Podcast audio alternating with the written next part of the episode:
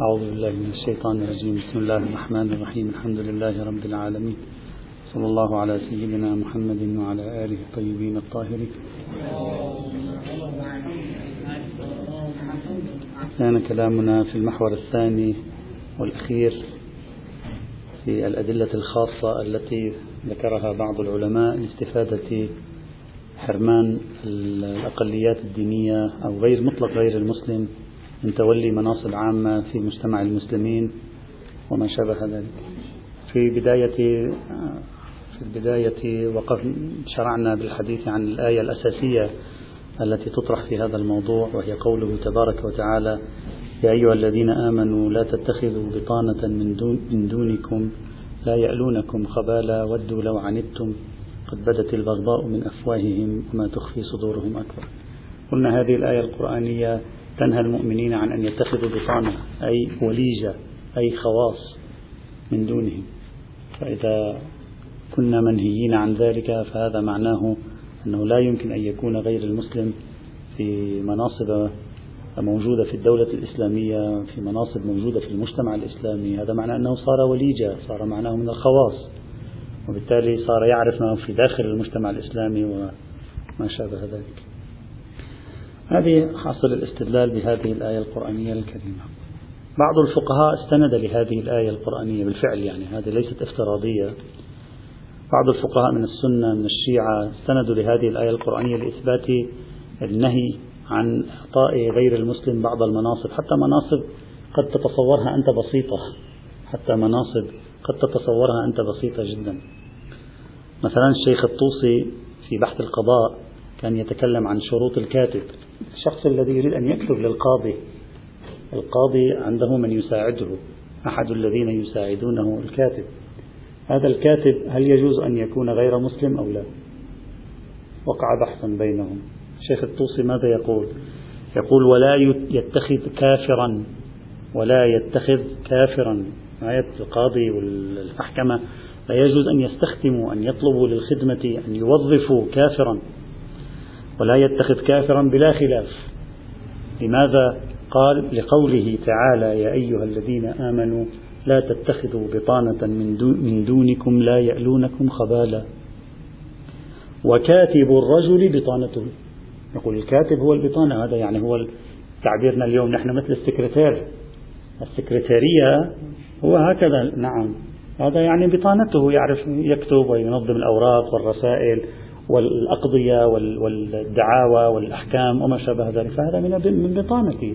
فلا يجوز له أن يجعل. إلى هذا الحد الفقهاء استخدموا هذه الآية في المنع عن أن يجعل غير المسلم من البطانة حتى في مثل هذه المناصب البسيطة التي ربما لا تكون مثلا كثيرة الأهمية. نفس هذا الدليل أيضا استخدمه السرخسي من أهل السنة من علماء الأحناف.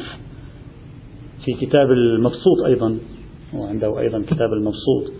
بالنسبة للمترجم طيب نحن اجوا اثنين رفعوا دعوة على بعضهم.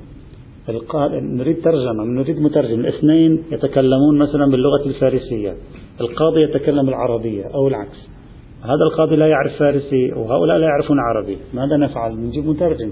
هل يمكن نجيب مترجم كافر؟ قال لا. سرخسي سرخسي يقول لا لا يمكن أن تأتي بمترجم كافر. وين المشكلة؟ إذا جبنا مترجم كافر يقول لأن هذا أن معنى ذلك أنك جعلته من البطانة.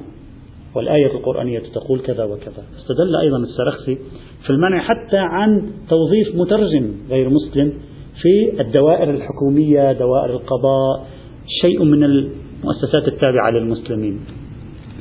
العلامة الحلي مثلا العامل في الزكاة أنت تريد أن تأتي بموظفين يأتون يذهبون يجبون الضرائب ضريبة الزكاة هل يمكن للعامل في الزكاة أن يكون غير مسلم؟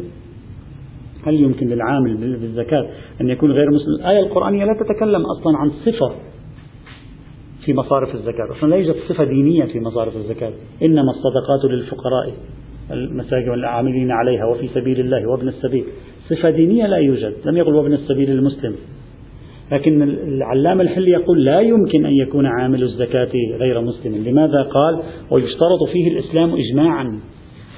إلا رواية عن أحمد أحمد بن حنبل أنه يجوز أن يكون كافرا. رواية عن أحمد لأن تعرفون أحمد بن حنبل فقهه مبني في الغالب على روايتين. غالبا ما ينقل عنه كذا وينقل عنه شيء آخر يبدو صار عنده تحولات. لماذا شيخنا العلامة الحلي يقول لقوله تعالى يا أيها الذين آمنوا لا تتخذوا بطانة من دونكم يعني من دون المسلمين. هذا أيضا دليل. ليس هذا فحسب. هذا ربما أنت تقول لي هذا موجود مثلا في مثلا في كتب الفقهاء القدامى. الفقه القديم مثلا كان يستدل بأدلة أحيانا المتأخرون اكتشفوا أنها أدلة ضعيفة. أقول لك ليس كذلك. سيد البروجردي أيضا. السيد البروجردي في كتاب ثلاث تقريرات ثلاثة تقريرات له. يبحث في شرط الإسلام في الوصي يقول الدليل على ذلك قال وأما الإسلام فيمكن أن يستدل له بالآيات إلى أن يقول والآيات الدالة على عدم جواز جعلهم بطانة فإنك إذا جعلته وصي فقد جعلته من بطانتك. هذا هذا أنك معناه أنك تخوله بشيء في داخل شؤونك وإدارة حتى على المستوى المدني. فضلا عن المستوى تكون دولة ومستوى تكون مجتمع بأكمله وما شابه يعني أنت اليوم لا تستطيع أنك تجيب مستشار غير مسلم. في في شركة لك. ما فيك تجيب. لأن هذا خلاف هذا جعلته من البطانة. وما شاء وأنت قس بعد على هذا اذا هذا الدليل. صحيح واختاره الفقهاء بهذه السعه قس على ذلك وانظر كم سوف تكون تأثيرات هذه الآية القرآنية في الاستدلالات الفقهية المختلفة. طبعا نفس هذا الدليل في موضوع الوصي كان قد ذكره النووي وأهل السنة قبل ذلك أيضا منذ القرن الخامس الهجري أيضا يكررون الاستدلال بآية البطانة على عدم جواز أن يكون الوصي غير مسلمين. هذا فقهيا. تاريخيا حسب التتبع للرواية التاريخية حسب تتبعي وجدت أن أقدم شخص بحسب الرواية استند إلى هذه الآية في إثبات هذه الأفكار هو عمر بن الخطاب. لا أقصد أن عمر بن الخطاب. منقول عن عمر بن الخطاب أنه أنكر على أبي موسى الأشعري. يقال أبو موسى الأشعري إجا إلى المسجد في المدينة فيتكلم كان مع عمر بن الخطاب. عمر بن الخطاب قال له مر كاتبك ليكتب لنا كذا. فأمر الكاتب الذي عندك يكتب لنا كذا وكذا. قال إن كاتبي لا يدخل المسجد. قال عمر أجنب هو؟ شو قصة؟ ليش ما يدخل المسجد يعني؟ شو القصة؟ قال لا ولكنه نصراني. فقال سبحان الله أما سمعت الله يقول لا تتخذوا بطانة من دونكم لا يألونكم خبالا؟ هذا أقدم استدلال يعني يمكن العثور عليه بحسب الرواية التاريخية لتوظيف هذه الآية في مثل هذا المجال الذي تم توظيفه يعني التوظيف فيه عند الفقهاء. كذلك منقول أيضا في الرواية التاريخية عن عمر بن الخطاب أنه كتب إلى سعد بن أبي وقاص قال: ولا تتخذ أحدا من المشركين كاتبا على المسلمين فإنهم يأخذون الرشوة في دينهم ولا رشوة في دين الله تعالى هذا النص الثاني يفهم منه أن عمر بن الخطاب لا يقبل بجعل كاتب وهو يأمر آه، ابن أبي وقاص لا يقبل بجعل كاتب لا يستدل بالآية. يستدل بأمر يعني دعنا نقول عقلاني ليس نصي عقلاني. يقول هؤلاء المشركون في دينهم يقبلون الرشوة. فحتى لو كان الشخص حتى لو كان أحدهم صاحب أخلاق وصلاح فسيأخذ رشوة. لأن دينه يقبل منه الرشوة. فإذا انتبه منه لا تجعله كاتبا. فإنك لن تأمن من أن يأخذ الرشا. حتى لو كان شخصا صالحا مؤدبا ملتزما بالدين بدينه مثلا. لا تستطيع أن تضمنه لأن المفروض أن الجهة الواعظة الزاجرة له اللي هي الجهة الدينية هي تبيح له أن يأخذ الرشا. هي تجيز له ذلك. هذا مثل إشكال كان قد حصل في ذهني قبل سنين طويلة. قلت إذا كان الفقه الإسلامي بمدارسه المختلفة يقول يجوز الافتراء على أهل البدع.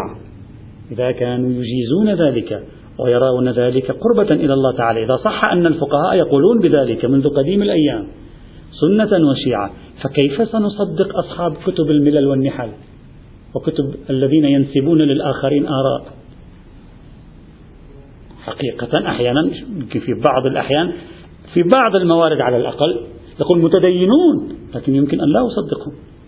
قد رأيناهم في زماننا ينسبون إلى أشخاص أشياء, أشياء لم يقولوها. وعندما سألناهم قالوا بأن هذا بسبب جواز بهتان أهل البدع. وإذا كانوا في زماننا هذا ويقبلون بذلك ويكتبون ذلك في كتبهم. وربما أيضا في الأزمنة السابقة. واحد مؤلف في الملل والنحل. مثلا الشهرستاني مثلا النوبختي. مثلا آه، إلى آخره حتى الآن نذكر اسم هلا طلعنا مشكلة. شخص ما من الذين يشتغلون في علم الكلام عادة وينسبون الآراء والأقوال. سنة شيعة إباضية إلى كيف بعد؟ يعني طريق المقاربة التي قدمها عمر هنا لابن أبي وقاص لا علاقة لها بوجود نص ديني لا علاقة بالمنطق العقلاني للأشياء وصحيحة هي. إذا واحد حتى لو كان متدينا صاحب أخلاق دينه يقول له يجوز لك أخذ الرشاة كيف أثق به؟ مشكلة. لكن هذه الإشارة التي يقولها ابن الخطاب هنا ربما تفيدنا أنه لم يكن مقتنعا بدلالة الآية. إذ لو كان مقتنعا بدلالة الآية لكان الأوجه له أن يقول له الآية القرآنية. هذه الآية القرآنية تعليل أولا وبالذات لا ثانيا وبالعرض يعني لماذا لم يستخدم الآية هنا إذا صحت تلك الرواية التي نقلت في حواره مع أبي موسى الأشعري؟ على حال لا يهمني أنا مجرد عرض تاريخي أقدم نص تاريخي يشير إلى توظيف هذه الآية كما ورد في المصادر الفقهية وغيرها هو هذا التوظيف الذي مارسه عمر بن الخطاب. طبعا بل.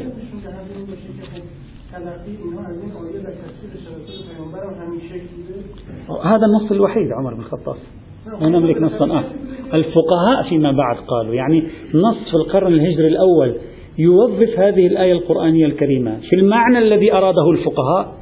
لم أعثر عليه. لا في كتب الشيعة ولا في كتب السنة. نعم فيما بعد الفقهاء نعم استخدموا هذا صحيح. لكن أما أن نجعل ما ذهب إليه الفقهاء متلقى عن النبي يعني فيه صعوبة حينئذ لأنها عملية استدلالية فهمية تفسيرية للنص. ابن شهر آشوب نقل خبرا مرسلا عن الإمام الباقر عليه السلام.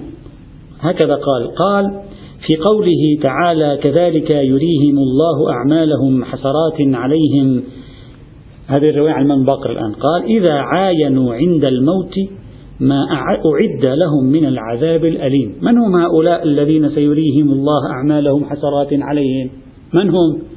يكمل الإمام ويقول وهم أصحاب الصحيفة الذين كتبوا على مخالفة علي. يعني هؤلاء هم المقصودون ثم يقول وما هم بخارجين من النار؟ ثم يقول في قوله تعالى يا أيها الذين آمنوا لا تتخذوا بطانة الإمام يقول وأعلمهم بما في قلوبهم وهم أصحاب الصحيفة. يعني الإمام هنا يطبق هذه الآية القرآنية الكريمة على أصحاب الصحيفة أولئك الذين خرجوا على علي ووقفوا في مقابل علي عليه السلام. كذلك رأيت في بعض المصادر السنية أن النبي صلى الله عليه وسلم قال إن هذه الآية المقصود منها الخوارج. عادة لا أصدق هذه الروايات التي تكون كذلك عن النبي إلا أن تأتيك قرائن قوية تفيد الوثوق. رواية سنية آه، وليست في المصادر الأولى عند أهل السنة. أن تأتيك لأن النبي يتكلم عن فرقة سوف تأتي فيما بعد هم على مشكلة معها. عليك أن تكون محتاطا في التعامل مع هذا النوع من الروايات. على. ولا تتخذوا بطانة من دونكم. من هم هؤلاء؟ الخوارج. نعم. يقول الخوارج.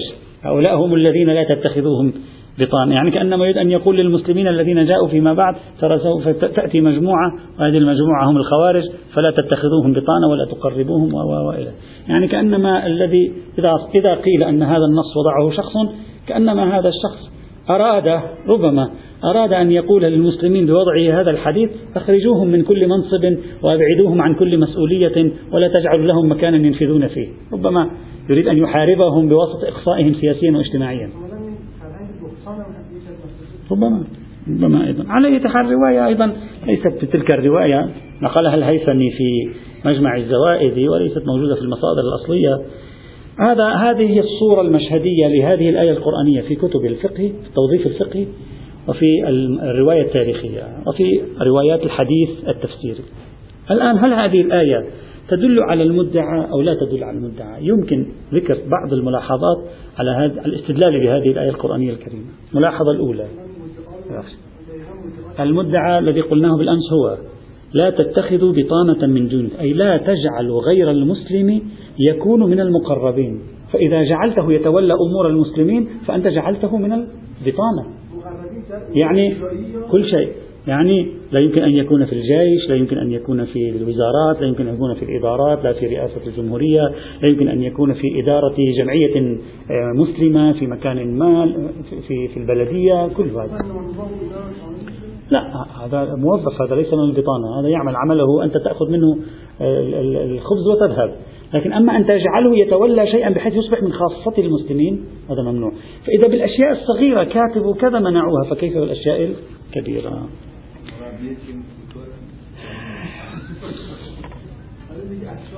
ممكن على حال هذه هذا تقريب الاستدلال. الملاحظة الأولى على الاستدلال بهذه الآية القرآنية الكريمة هو أو هي حرف من حرف من في قوله تعالى من دونكم قد يقال إنها للتبعيض كما قيل بالفعل. وبناء عليه لا تدل الآية على عدم جواز جعل البطانة غير مسلم بل تدل على أن بعض غير المسلمين لا يجوز أن نجعلهم بطانة. هكذا. لا تجع لا يا أيها الذين آمنوا لا تتخذوا بطانة هي بعض من دونكم يعني هي بعض غيركم. لا كلهم. وعليه فالآية القرآنية لا تدل على قاعدة كلية في المقام. وهذا البعض من هو هذا البعض؟ هو الذي لا يألوكم خبالا ودوا ما عنتم قد بدت البغضاء من أفواههم إلى آخره. فلا تدل على شيء. تدل على أن بعض غير المسلمين الذين هذه صفاتهم هؤلاء لا يجوز أن تجعلوهم بطانة أما غيرهم الآية لا تتكلم عن هذا بالمطلق. ليس فيها كلية أصلا. لا بالعكس الأولوية بالعكس. لو قال لا تتخذوا بطانة من دونكم يحبونكم ويحبون دينكم قلنا قلنا بالأولوية المعادي. لكن هنا قال الذين لا يألونكم خبالا ودوا ما عنتم قد بدت البغضاء من بالأولوية لا يمكن أن نقول ال الذي هو مسالم لنا بالأولوية يمكن أن نمنعه هنا. احتمال التبعيضية في حرف من. من دونكم. ذكره بعض المفسرين ليس افتراضي بل بعض المفسرين عندما ذكر تفسير الآية ابتدأ بهذا المعنى. يعني كأنما هذا هو المعنى الأولي للآية القرآنية الكريمة. لكن جميع المفسرين الذين طرحوا هذا الاحتمال أو ابتدأوا به عدلوا عنه يعني لم يقبلوا رجحوا أن تكون من هنا لتبيين الصفة. يعني لا تتخذوا بطانة. ما هي هذه البطانة؟ من دونكم. الظاهر بالمزاج العرفي والمزاج العربي أن يكون من هنا لتبيين الصفة. لا أكثر ولا أقل. يعني لا تتخذ جماعة من غيرك. يعني لا لا تتخذ مثلا نفرض موظفا من غير المسلمين. ظاهرها التبيينية وليس ظاهرها التبعيضية. فهذا الإشكال على الاستدلال بالآية على مدعى مشهور الفقهاء قد لا يكون وجيها.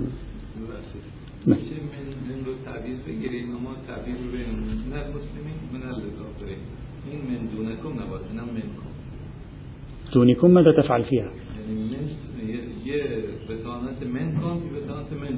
خب. این من خب. أما أن تتخذوا بطانة من غيركم فلا يجوز.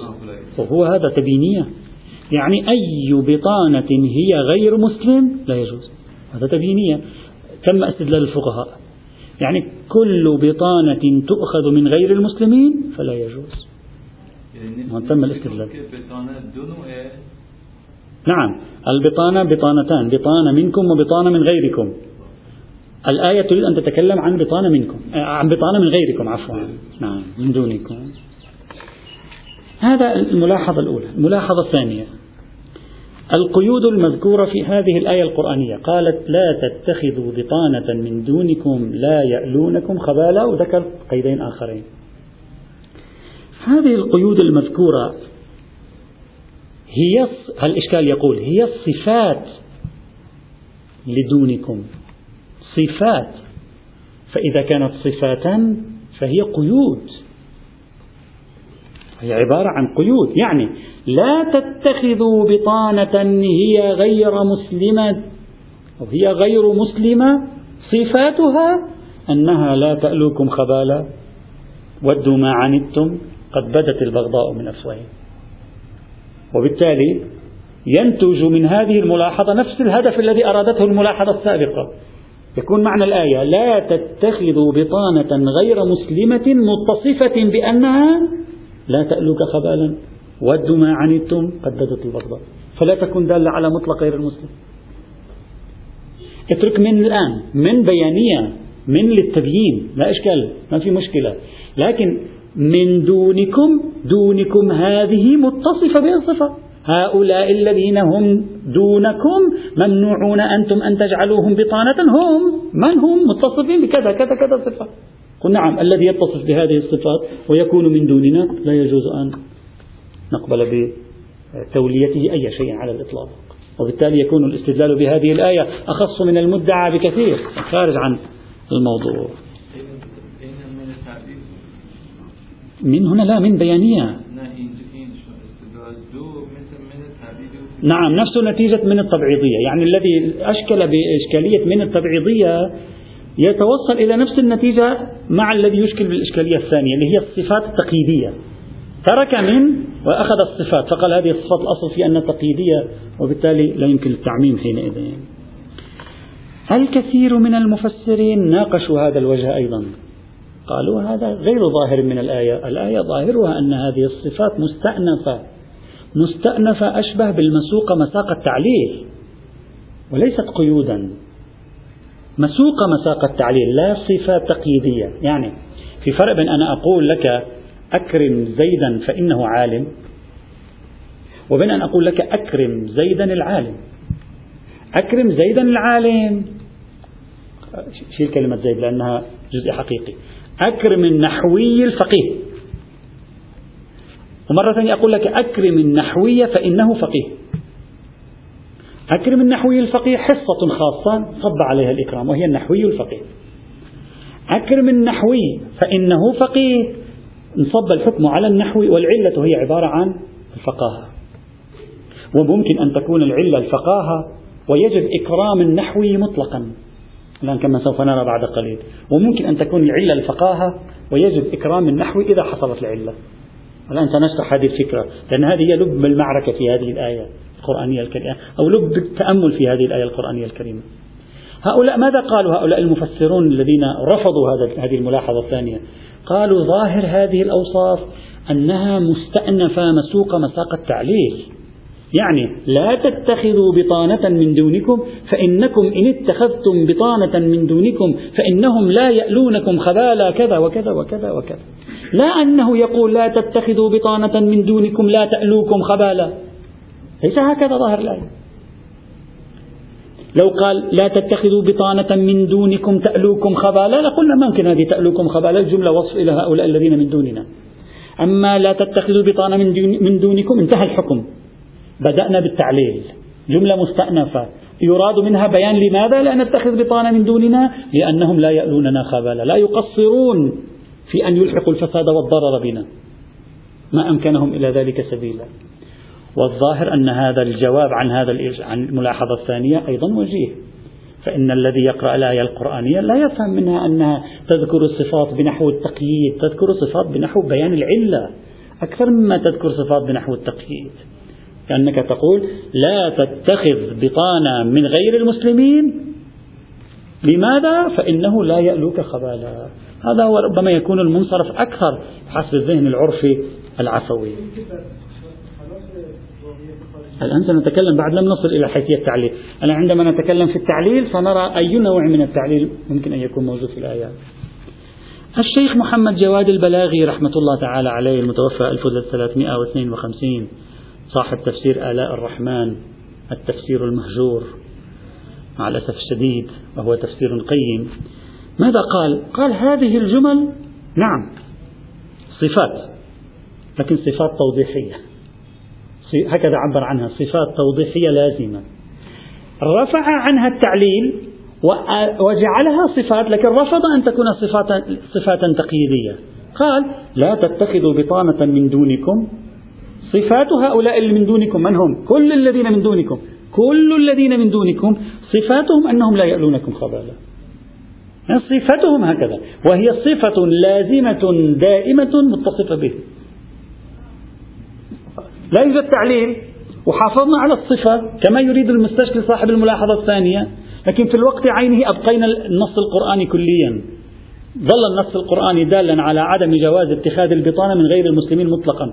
لأن القرآن وصف غير المسلمين مطلقا بأنهم لا يألوننا خبالا ودوا لو ما عنتنا قد بدت البغضاء من أفواههم. هكذا تفسيره. إلا أن كلامه يبدو لي في يعني بعيد عرفا. أبعد من الذي طرحه صاحب الملاحظة الثانية. بعيد جدا عرفا. مفهوم عرفا أن هذا توصيف توصيف في مساق التعليل لا توصيف في مساق بيان صفة لازمة. فضلا أنه من الصعب أن تثبت في الخارج أن هذه الصفة لازمة دائمة وقال هذه لازمة لغير المسلم. بل يكاد الواقع الخارجي يدلنا على عكس ذلك كما سوف نرى بعد قليل.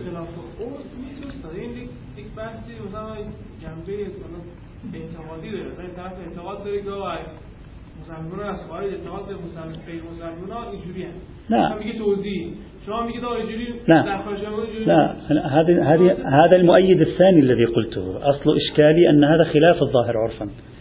الذي يقرأ الآية القرآنية لا يفهم منها أنها تريد أن تقول كل الذين من دوننا هم كذا وكذا وكذا. الذي يقرأ الآية القرآنية يقول لا تتخذوا بطانة من دونكم. مطلق. نقطة. وتبدأ بشرح ما السبب وراء ذلك. ما القصة وراء ذلك. لماذا أنا أطلب منكم ذلك؟ فليكن كلهم هكذا. ظاهر الآية على ماذا يشير؟ أنا في الأشكال الأصلي على كلام الشيخ البلاغي لا أريد أفرض كلهم هكذا. لكن ظاهر الآية ماذا يقول؟ ظاهر الآية هل يريد أن يصفهم لي جميعا؟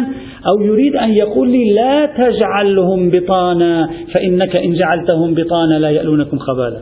يعني الآية مثل شخص يقول لك لا تلعب مع زيد فإنه يريد بك سوءا. أو لا تلعب مع زيد إنه يريد بك سوءا. ماذا تفهم؟ فهم التعليل. سأفهم أنه في مقام التوصيف وإن كان التعليل يعني يتضمن توصيفا لكن أفهمه في مقام التعليل. التعليل بنفسه أم يتضمن توصيفا لا يرفع التوصيف. بل. مثلا فرض میکنیم من فرض میکنیم میخوایم فایده در قول مرون بلاغی دیگه فقط شامل اینا میشه. در صورتی که اگه مثلا یهود باشن شامل یهود هم میشه در قول شما. چون داریم ما تعلیم میکنیم که هر کسی اینجوری بود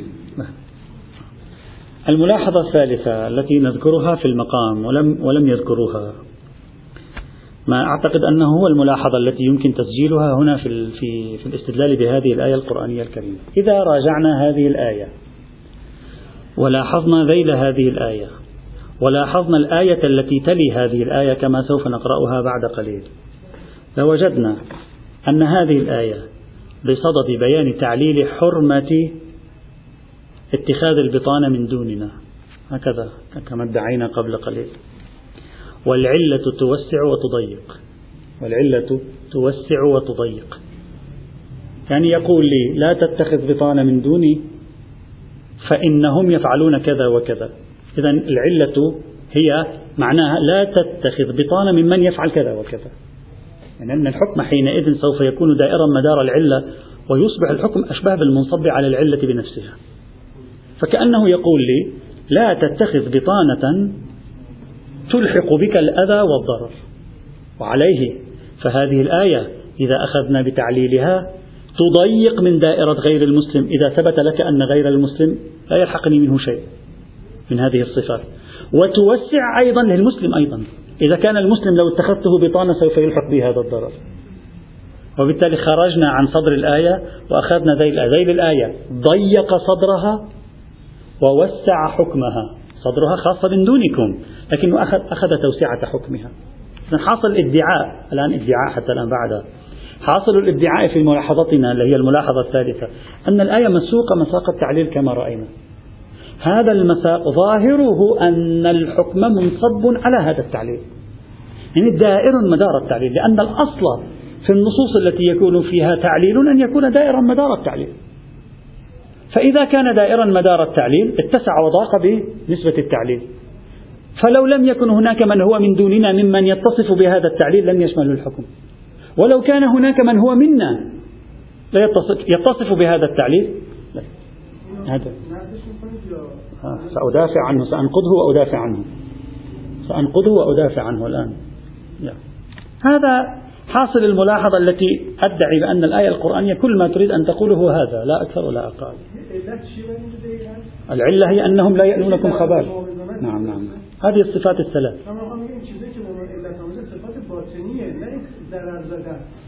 طرف هست ضرری هم نزده ولی خب چون باطنش حالت درونی داره.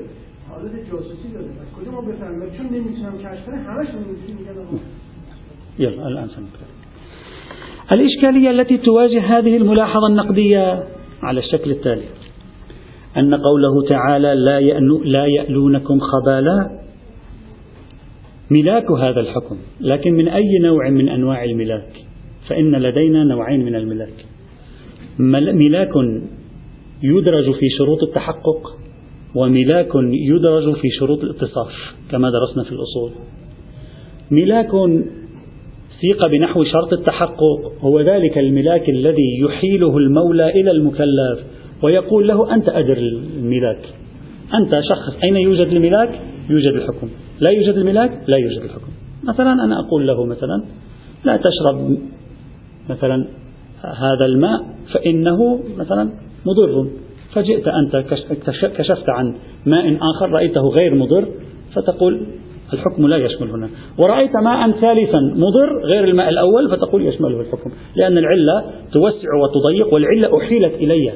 أي إن المعيار أحيل إلى المكلف لكي يقوم هو بإدارة الحكم مداره وجودا وعدما سلبا وإيجابا. هذا الملاك أو الشرط بنحو شرط التحقق والوجود. في مقابل هذا النوع من الشروط الملاكية إذا صح الموضوعية إذا صح التعبير يوجد ما هو ما يساق على نحو شرط الاتصاف بمعنى صحيح هذا هو الملاك لكن هذا الملاك يشخصه المولى. هذا الملاك يشخصه المولى. هو شخص أنه في هذا المورد يوجد هذا الشيء فقال لك لا تفعل ذلك فإنه مضر. هذا النوع من الملاكات التي يرجع في معيار تشخيصها إلى المولى بنفسه نسميه شرط الاتصاف. قال لك المولى لا تشرب. المولى سبحانه لا تشرب هذا الماء فإنه مضر. بنحو القضية الشخصية الخارجية. فأنت بحثت رأيته غير مضر. ماذا نقول لك؟ لا يهمني أنك لم تعرف أنه مضر. لا يهمني أنك تتصور أنه مفيد. لأن هذه العلة مرجع تعيينها إلى المولى سبحانه وتعالى. هو عين ليس لك شأن. أنت عليك أن تأخذ بالحكم والحكم مطلق. إذا دائما عندما نفكر بألسنة التعليل الموجودة في الكتاب والسنة ممكن أن ينفتح أمامنا نوعين من, من هذه الألسنة. نوع بنحو شرط التحقق فالعلة تكون بيدنا. نحن نوسع ونضيق على أساسها. بل في الحقيقة يكون الحكم منصبا على العلة. في جوهره. وعلة بنحو الاتصاف ليس لنا من العلة شيء. نحن والحكم. ولا ينبغي لنا أن نقحم أنوفنا في العلة على الإطلاق. وإنما علينا أن نشتغل مع الحكم بنفسه والمولى هو الذي شخص. عادة أين تكون العلة؟ عادة أحيانا على الأقل. أين تكون العلة التي تك بنحو شرط الاتصاف؟ تكون في الحالات التي المولى فيها يعتمد الاحتياط. فيوسع دائرة المحركية. عادة هكذا. يعتمد الاحتياط فيقول لك لا تذهب إلى ذلك المكان فإن فيه إطلاق نار. فإنه مثلا خطر عليك. تموت ممكن هناك. وأنت أحرصت أنه لا لن تموت. يقول هذا الشرط لا يهم أنت أن أنت تحرزه. المولى يحرزه. لماذا؟ المولى هنا احتاط وسع الدائرة أمرك أن لا تذهب مطلقا لأنه شخص أنك لو ذهبت إلى هناك فإنك مثلا سوف تصاب بأذى. أنت شخصت أنك لن تصاب؟ بحث آخر. لكن بناء الحكم على ضرب من الاحتياط. هنا بناء الحكم على ضرب من الاحتياط. المولى يريد أن يحمي الجماعة المسلمة فقال إياكم أن تقحموا مثل هؤلاء الأشخاص. من مطلق غير المسلمين فإن الأمر يمكن أن يلحق بكم. الفساد والأذى أنا أعطيكم حكما كليا. أنا أشخص علة هذا الحكم.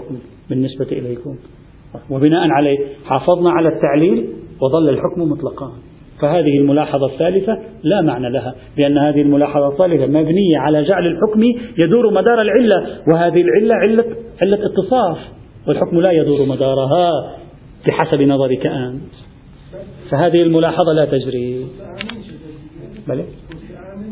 لا لا, لا. أنت بعد تأخذ الحكم. توسع وتضييق لا يهمك. أصلا هو لم يخاطبك بالملاك. العلة التي ذكرها هو لم يخاطبك بها. هو خاطبك فقط بالحكم. أنت مخاطب به. وبالتالي تأخذ هذا الحكم فقط. هذا الأصل فيها هكذا. طيب. بناء عليه هذه الملاحظة لا تتم فنبقى مع إطلاق الآية القرآنية الكريمة. هذه الإشكالية تقعيديا مئة بالمئة صحيحة. أن بعض التعليلات قد تساق مساق الاتصاف وبعض التعليلات قد تساق مساق التحقق مساق شرط التحقق. وهو ما سنبحثه إن شاء الله بالتفصيل في بحث الأصول في العام القادم عندما نصل إلى لب لباب الاجتهاد التعليلي. لأن هذا مهم جدا في بحث الاجتهاد التعليلي. كيف نقرأ التعليلات الموجودة في الكتاب والسنة؟ هل نقرأها بنحو الحكمة أو بنحو العلة؟ وإذا قرأناها بنحو العلة؟ هل هي علة ثبوتية أو علة إثباتية؟ وإذا قرأناها بنحو العلة هل هي علة تحقق أو علة اتصال؟ وكله يؤثر على كيفية إدارة عملية الاجتهاد في التعامل مع العلل الموجودة في الكتاب والسنة. قواعديا هذا الكلام تنظيريا صحيح لكن هنا غير صحيح. في هذا المورد الذي نتكلم عنه ندعي أنه خلاف الظاهر من الآيات القرآنية الكريمة. وذلك ما ندعي أن هذه الآيات تتكلم عن حالة قائمة في المجتمع النبوي. يعني في زمن النبي يوجد حالة قائمة والمسلمون يرون هذه الحالة القائمة. والقرآن يتكلم عن هذه الحالة القائمة. ماذا يقول؟ لا يألونكم خبالة ودوا لو عنتم. قد بدت البغضاء من أفواههم. بدت البغضاء من أفواههم. يعني ظهرت البغضاء على أفواههم. وما تخفي صدورهم أكبر تكلم عنه يتكلم عن حالة خارجية لا يتكلم عن كلية تشمل كل كافر ليس كل كافر بدت البغضاء من أفواهه ولا حتى جميع الكافر ولا أغلب الكافرين أيضا عبر الزمن بدت البغضاء من وما تخفي صدورهم يتكلم عن حالة قائمة. وانظروا معي إلى الآية اللاحقة مباشرة وهي مكملة تماما للآية هذه. ماذا قال؟ قال ها أنتم هؤلاء ها أنتم هؤلاء تحبونهم عن من يتكلم؟ لا يتكلم في موجبة كلية تجريدية مطلقة تعيش معلقة في الفضاء. يتكلم عن واقع خارجي يتكلم معهم عن عن الواقع الذي هم يواجهونه وهي الجماعات الأخرى. يقول لها أنتم تحبونهم ولا يحبونكم وتؤمنون بالكتاب كله وإذا لقوكم. يعني عم يتكلم عن واقع خارجي أو عم يتكلم عن واقع فضائي عن واقع خارجي. وإذا لقوكم قالوا آمنا. وإذا خلوا عضوا عليكم الأنام هل كل كافر إذا لقانا قال آمنا؟ ولا أغلب الكافرين إذا قال, قال إذا لقانا قال آمنا. ولا حتى أغلبهم ليش بدي يقول آمنا؟ يتكلم عن حالة قائمة في تاريخ الدعوة الإسلامية. تلك أولئك الكافرين الكافرون المحيطون بالدعوة الإسلامية الحالة العامة فيهم هو هذا. كلهم كانوا يحاربون الدعوة الإسلامية. فيقول وإذا خلوا عضوا عليكم الأنامل من الغيظ قل موتوا بغيظكم إن الله قل موتوا بغيظكم إن الله عليم بذات الصدور. إن تمسسكم حسنة تسؤهم وإن تصبكم سيئة يفرحوا بها وإن تصبروا وتتقوا لا يضركم لا يضركم كيدهم شيئا إن الله بما يعملون محيط كما جاء في سورة آل عمران الآية 119 120 هذا السياق فقط أنهي فكرتي حتى تلاحظوا الفكرة. هذا السياق سياق حديث عن واقع قائم. ولذلك ورد عن جماعة من الصحابة والتابعين في كتب التفسير المأثور مثل ابن عباس وقتادة والربيع وابن جريج وابن زيد ومجاهد أن هذه الآيات نزلت في المجاهدين آه، في المنافقين. وإذا لقوكم قالوا آمنا. وين الكافرين إذا لقونا قالوا آمنا؟ المشرك إذا لقانا قال آمنا. لذلك قالوا هذه ممكن تكون نزلت في المنافقين. وبعضهم قال نزلت في اليهود الذين كانوا يكذبون ويراوغون مع المسلم ولم تكن حالة كلية مطلقة ممتدة في الزمان والمكان إلى يوم القيامة أن جميع هؤلاء حصلت معهم تركيبة هذه الصفات. التي أعبر أنا عنها عادة بالتصوير المشهدي يعني أعطانا مشهد كامل سيناريو كامل لحالة تاريخية معينة صفاتها كذا وكذا. هو يتكلم عن واقع قائم كان مقابل الدعوة الإسلامية. إما واقع المنافقين أو واقع شبيه بواقع المنافقين. من مجموعة من الناس هذه تركيبتهم. ثم يقول لا تتخذوا بطانة من دونكم. وهذا التعليل الذي أريد أن أعطيكم. هؤلاء عليكم أن لا تصدقوهم. أنتم في حال حرابة معهم. هؤلاء يكيدون لكم. إذا يتكلم عن مشهد قائم بالفعل ويخبر المسلمين بهذا المشهد القائم بالفعل في هذا السياق. طيب. ولا أقل ولا أقل من الشك. أن أقول ولا أقل من أن هذه التعليلات بحسب هذه القرائن التي ذكرتها الآن تعطيني الشك في أن هذا التعليل ممكن أن يكون قيدا قيدا يعني تعليل بنحو شرط التحقق قيدا في هذه الآيات القرآنية. وبالتالي يتقيد الحكم به واقعا يتقيد الحكم به. لا أنه علة لا يتقيد بها الحكم بنحو شرط الاتصاف. لأن شرط الاتصاف إذا كان علة بنحو شرط الاتصاف الحكم لا يتقيد بها. تكون العلة أضيق من الحكم. ولذلك السيد الشهيد الصدر استعان بفكرة شرط الاتصاف وشرط التحقق لكي يقول أحيانا مصب الملاك أضيق من مصب الاعتبار إذا تذكرون. هناك استخدمها السيد الشهيد الصدر. قال ممكن الملاك يكون دائرته ضيقة ولكن الاعتبار تكون دائرته واسعة؟ ولكي يفسر هذا التنوع في والاختلاف بين مصب الإرادة وبين مصب الاعتبار ومصب الملاك؟ قال بأن الملاكات قد تكون تارة بشرط الاتصاف وتارة بشرط التحقق. إذا يكفيني أن أشك أنا. ما دام أشك في أنه يتكلم عن حالة قائمة هذه مواصفاتها بالفعل وبالتالي ممكن لا يتكلم عن حالات عامة إذا أشك في أن هذا الشرط هل هو مسوق بشرط بنحو شرط الاتصاف أو بشرط نحو التحقق؟ والقرينة متصلة وأخذ بالقدر المتيقن. القدر المتيقن وين؟ القدر المتيقن أنه شرط التحقق. يعني لا أستطيع أن أوسع علي أن أضيق فقط. وهذا هذا معنى أنه علي أن أصل بالدليل إلى حالة الإجمال وحالة الإجمال من هذه الزاوية تفرض علي القدر المتيقن والقدر المتيقن من دونكم في هذه الحالة أي أولئك الذين من دونكم الذين يكون الحالة معهم حالة شبيهة بهذه الحالة. أما غير ذلك فلا يمكن أن أعمم الآية القرآنية في مثل هذه الحالة. بعبارة أخرى هذه النصوص القرآنية الآن سأشير إلى قاعدة كلية تحدثت عنها سابقا أظن في بعض الدروس. وسأكررها هنا لأنني أعتبرها مهمة جدا. وغياب هذه الفكرة في تفسير القرآن الكريم سبب الكثير من عمليات اقتطاع النص فتر النصوص وجعلها معلقة في الفضاء تحكي بشكل عام عن قواعد كلية. هذه النصوص القرآنية تتحدث مع المؤمنين في سياق الوضع التاريخي الذي كانوا يعيشونه في المدينة المنورة وتشير إلى وقائع قائمة تحكي عن أمور خارجية.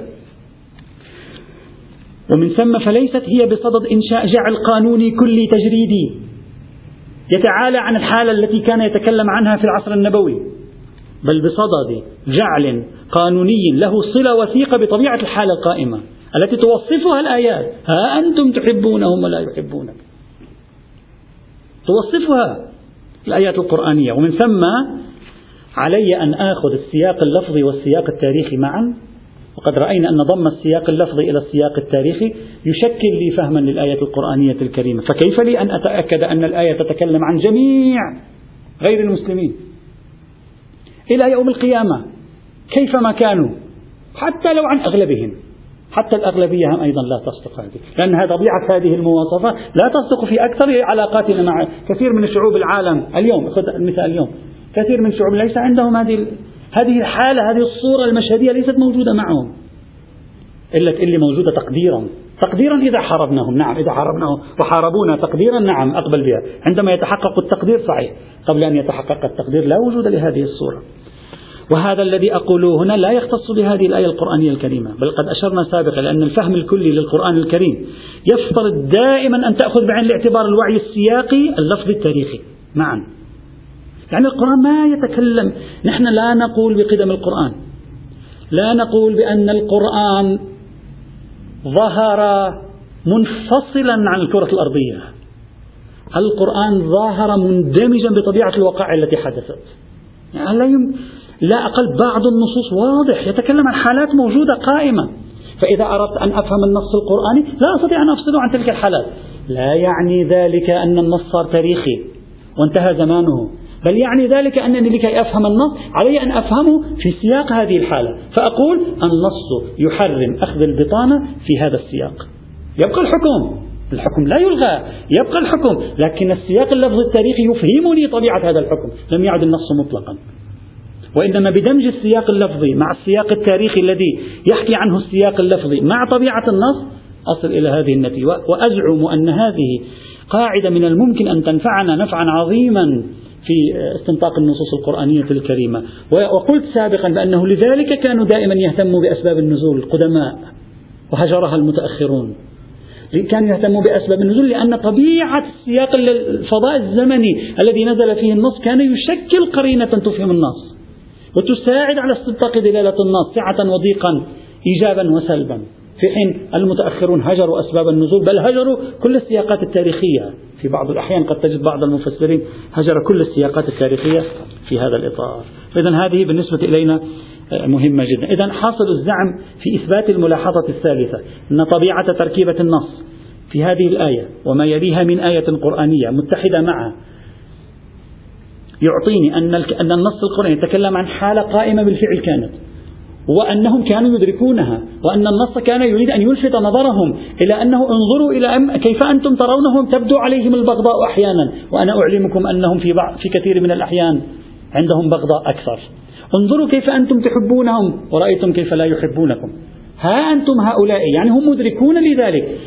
رأيتم كيف أنكم تحبونهم وهم لا يحبونكم. إلى آخر النص القرآني. وفي هذه الحال لا أستطيع الجزم بانعقاد إطلاق في الآية القرآنية. بل أقول هذا السياق اللفظي التاريخي يشكل قرينة متصلة. لا أقل احتمالية قرينية الموجود المتصل ومع احتمالية قرينية الموجود المتصل نأخذ بالقدر المتيقن والقدر المتيقن أخذ التعليل الموجود في هذه الآية بمثابة مضيق لدلالة الآية القرآنية الكريمة. هذا ما أزعمه في هذا الإطار.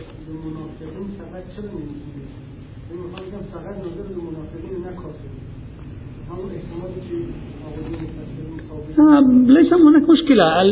المهم لا جوهر الآية القرآن. نعم الآية فيما بعد وصفت لي أنهم منافقون لكن التعليل الذي في الآية ما هو؟ الت... نعم.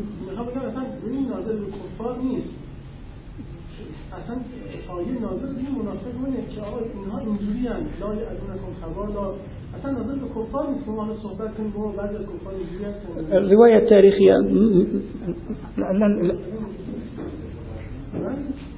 لأن لأن لأن اليهود اليهود أن كان لهم صلة. أنا لم أقف عند هذا الموضوع لأن الرواية التاريخية مختلفة هنا. بعضهم بعض الروايات التاريخية تقول كان بعض المسلمين على صلة مع اليهود نتيجة بعض العلاقات. وكانوا أولئك يعني يبسطون إليهم لسانا طيعا. ويعني يعطيك من طرف اللسان حلاوة كما يقال فكانوا أيضا يشيرون إليهم نحن معكم نحن نؤيدكم نحن كذا فبما أنه محتمل أيضا أنت لأنه ما عندي دليل قاطع ممكن يشير إليه اليهودي أيضا لكن كما قلت هذه الكلمة أنهم يقولون آمنا وهم لا يؤمنون تشير إلى إلى إلى قريب جدا أن يكون من المنافقين.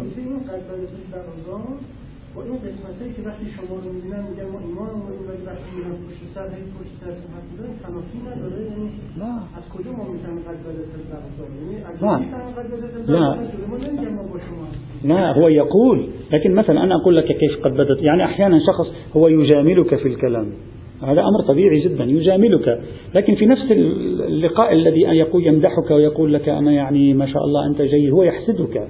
لكن في نفس اللقاء يأتي شخص ثالث يقول مولانا أنت ربحت الجائزة الأولى لكتاب السنة. فترى فيه يعني في فيقول يعني الجائزة الأولى الآن يتساهلون فيها. تخرج من فمه. هذا موجود كل يوم نسمعه. الجائزة الأولى يعني باتوا يتساهلون فيها الآن. هو بدت البغضاء. لذلك قال بدت البغضاء ولم يقل يبدي البغضاء. يعني خرجت بنفسها.